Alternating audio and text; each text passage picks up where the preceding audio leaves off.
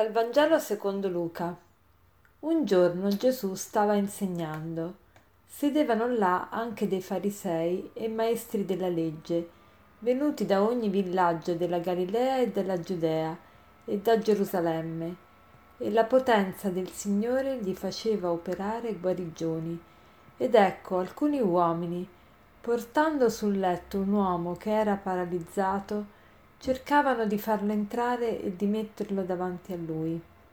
Non trovando da quale parte farlo entrare, a causa della folla, salirono sul tetto e attraverso le tegole lo calarono con il lettuccio davanti a Gesù nel mezzo della stanza. Vedendo la loro fede, disse Uomo, ti sono perdonati i tuoi peccati. Gli scribi e i farisei cominciarono a discutere dicendo Chi è costui che dice bestemmie? Chi può perdonare i peccati se non Dio soltanto? Ma Gesù, conosciuti i loro ragionamenti, rispose Perché pensate così nel vostro cuore? Che cosa è più facile dire? Ti sono perdonati i tuoi peccati oppure dire alzati e cammina?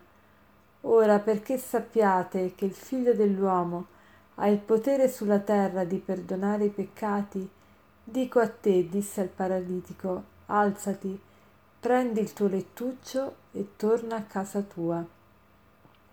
Subito egli si alzò davanti a loro, prese il lettuccio su cui era disteso e andò a casa sua glorificando Dio. Tutti furono colti da stupore e davano gloria a Dio.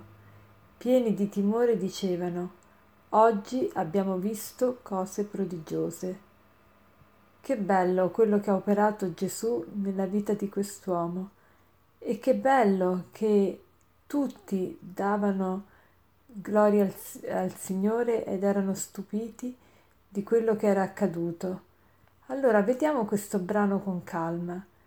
C'erano questi farisei e maestri della legge che erano venuti da ogni dove per vedere Gesù perché Gesù aveva, esercitava un fascino eccezionale e la potenza del Signore era su di lui, faceva tante guarigioni.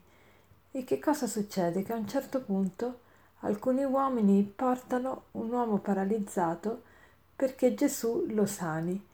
Però che cosa succede? Che trovano tutto occupato. Perché? Perché era tanta la folla che voleva vedere Gesù allora, non trovando dove come poterlo fare entrare a causa della folla, che fanno? Salgono sul tetto, levano le tegole e calano il lettuccio con il paralitico davanti a Gesù nel mezzo della stanza. Vi immaginate la scena? Ma pensate che, che, che cosa fanno questi amici di quest'uomo paralizzato? Si vede che avevano proprio la convinzione che Gesù avrebbe potuto salvarlo, altrimenti non, avrebbero, non si sarebbero messi quasi in ridicolo. E, e Gesù appena vede quest'uomo paralizzato, che cosa gli dice? Uomo, ti sono perdonati i tuoi peccati. Ma come? Lui vuole essere sanato e gli dice ti sono perdonati i tuoi peccati.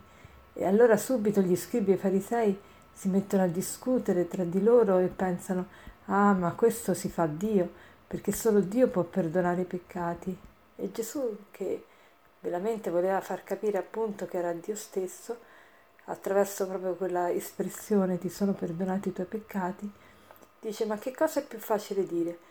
Alzati e cammina o ti sono perdonati i tuoi peccati?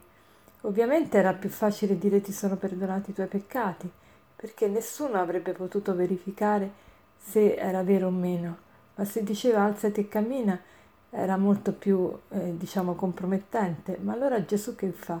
Dice, vedete, allora dice, perché sappiate che il figlio dell'uomo ha il potere sulla terra di perdonare i peccati, dico a te, dice al paralitico, alzati, prendi il tuo lettuccio e torna a casa tua.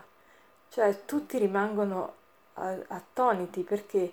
Perché dicendo alzati, prendi il tuo lettuccio e cammina, Veramente il paralitico si alza, prende il lettuccio e cammina. Quindi vuol dire che Gesù può anche perdonare i peccati, perché hanno potuto verificare che quando ha detto alzati e cammina, veramente il paralitico si è alzato e si è messo a camminare. Che cosa meravigliosa! Che cosa ci dice questo brano? Questo brano ci dice quanta voglia hanno questi amici di, vede- di vedere sano il loro amico. Allora noi abbiamo la stessa voglia di vedere sani, di vedere in pace i nostri amici. Sappiamo come il sacramento della riconciliazione, qui si parla, si parla di perdono dei peccati, sappiamo come il sacramento della riconciliazione ci perdona i peccati e sappiamo come il perdono dei peccati ci dà una pace incredibile. Allora abbiamo questo desiderio di far conoscere ai nostri amici, di far perdonare i nostri amici, di portare a Gesù i nostri amici al sacramento della riconciliazione. Molti cercano altri modi per trovare la loro pace, ma la pace che dà questo sacramento non lo dà niente. Ed è bellissima quella frase dell'assoluzione.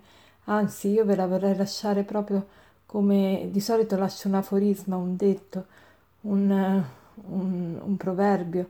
Oggi vi voglio lasciare la, la formula dell'assoluzione del sacramento della riconciliazione, perché ne facciamo tesoro noi, sia per fare noi una buona confessione, siamo nel periodo dell'avvento, è importante rivedere un po' la nostra vita, sia per portare i nostri amici a sperimentare questo sacramento. Guardate che bella è la formula del sacramento della riconciliazione.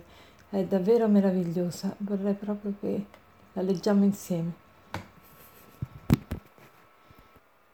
Dio, Padre di misericordia, che ha riconciliato a sé il mondo nella morte e resurrezione del suo Figlio e ha effuso lo Spirito Santo per la remissione dei peccati, ti conceda mediante il ministero della Chiesa il perdono e la pace il perdono e la pace, e io ti assolvo dai tuoi peccati nel nome del Padre, del Figlio e dello Spirito Santo. Buona giornata e buona confessione.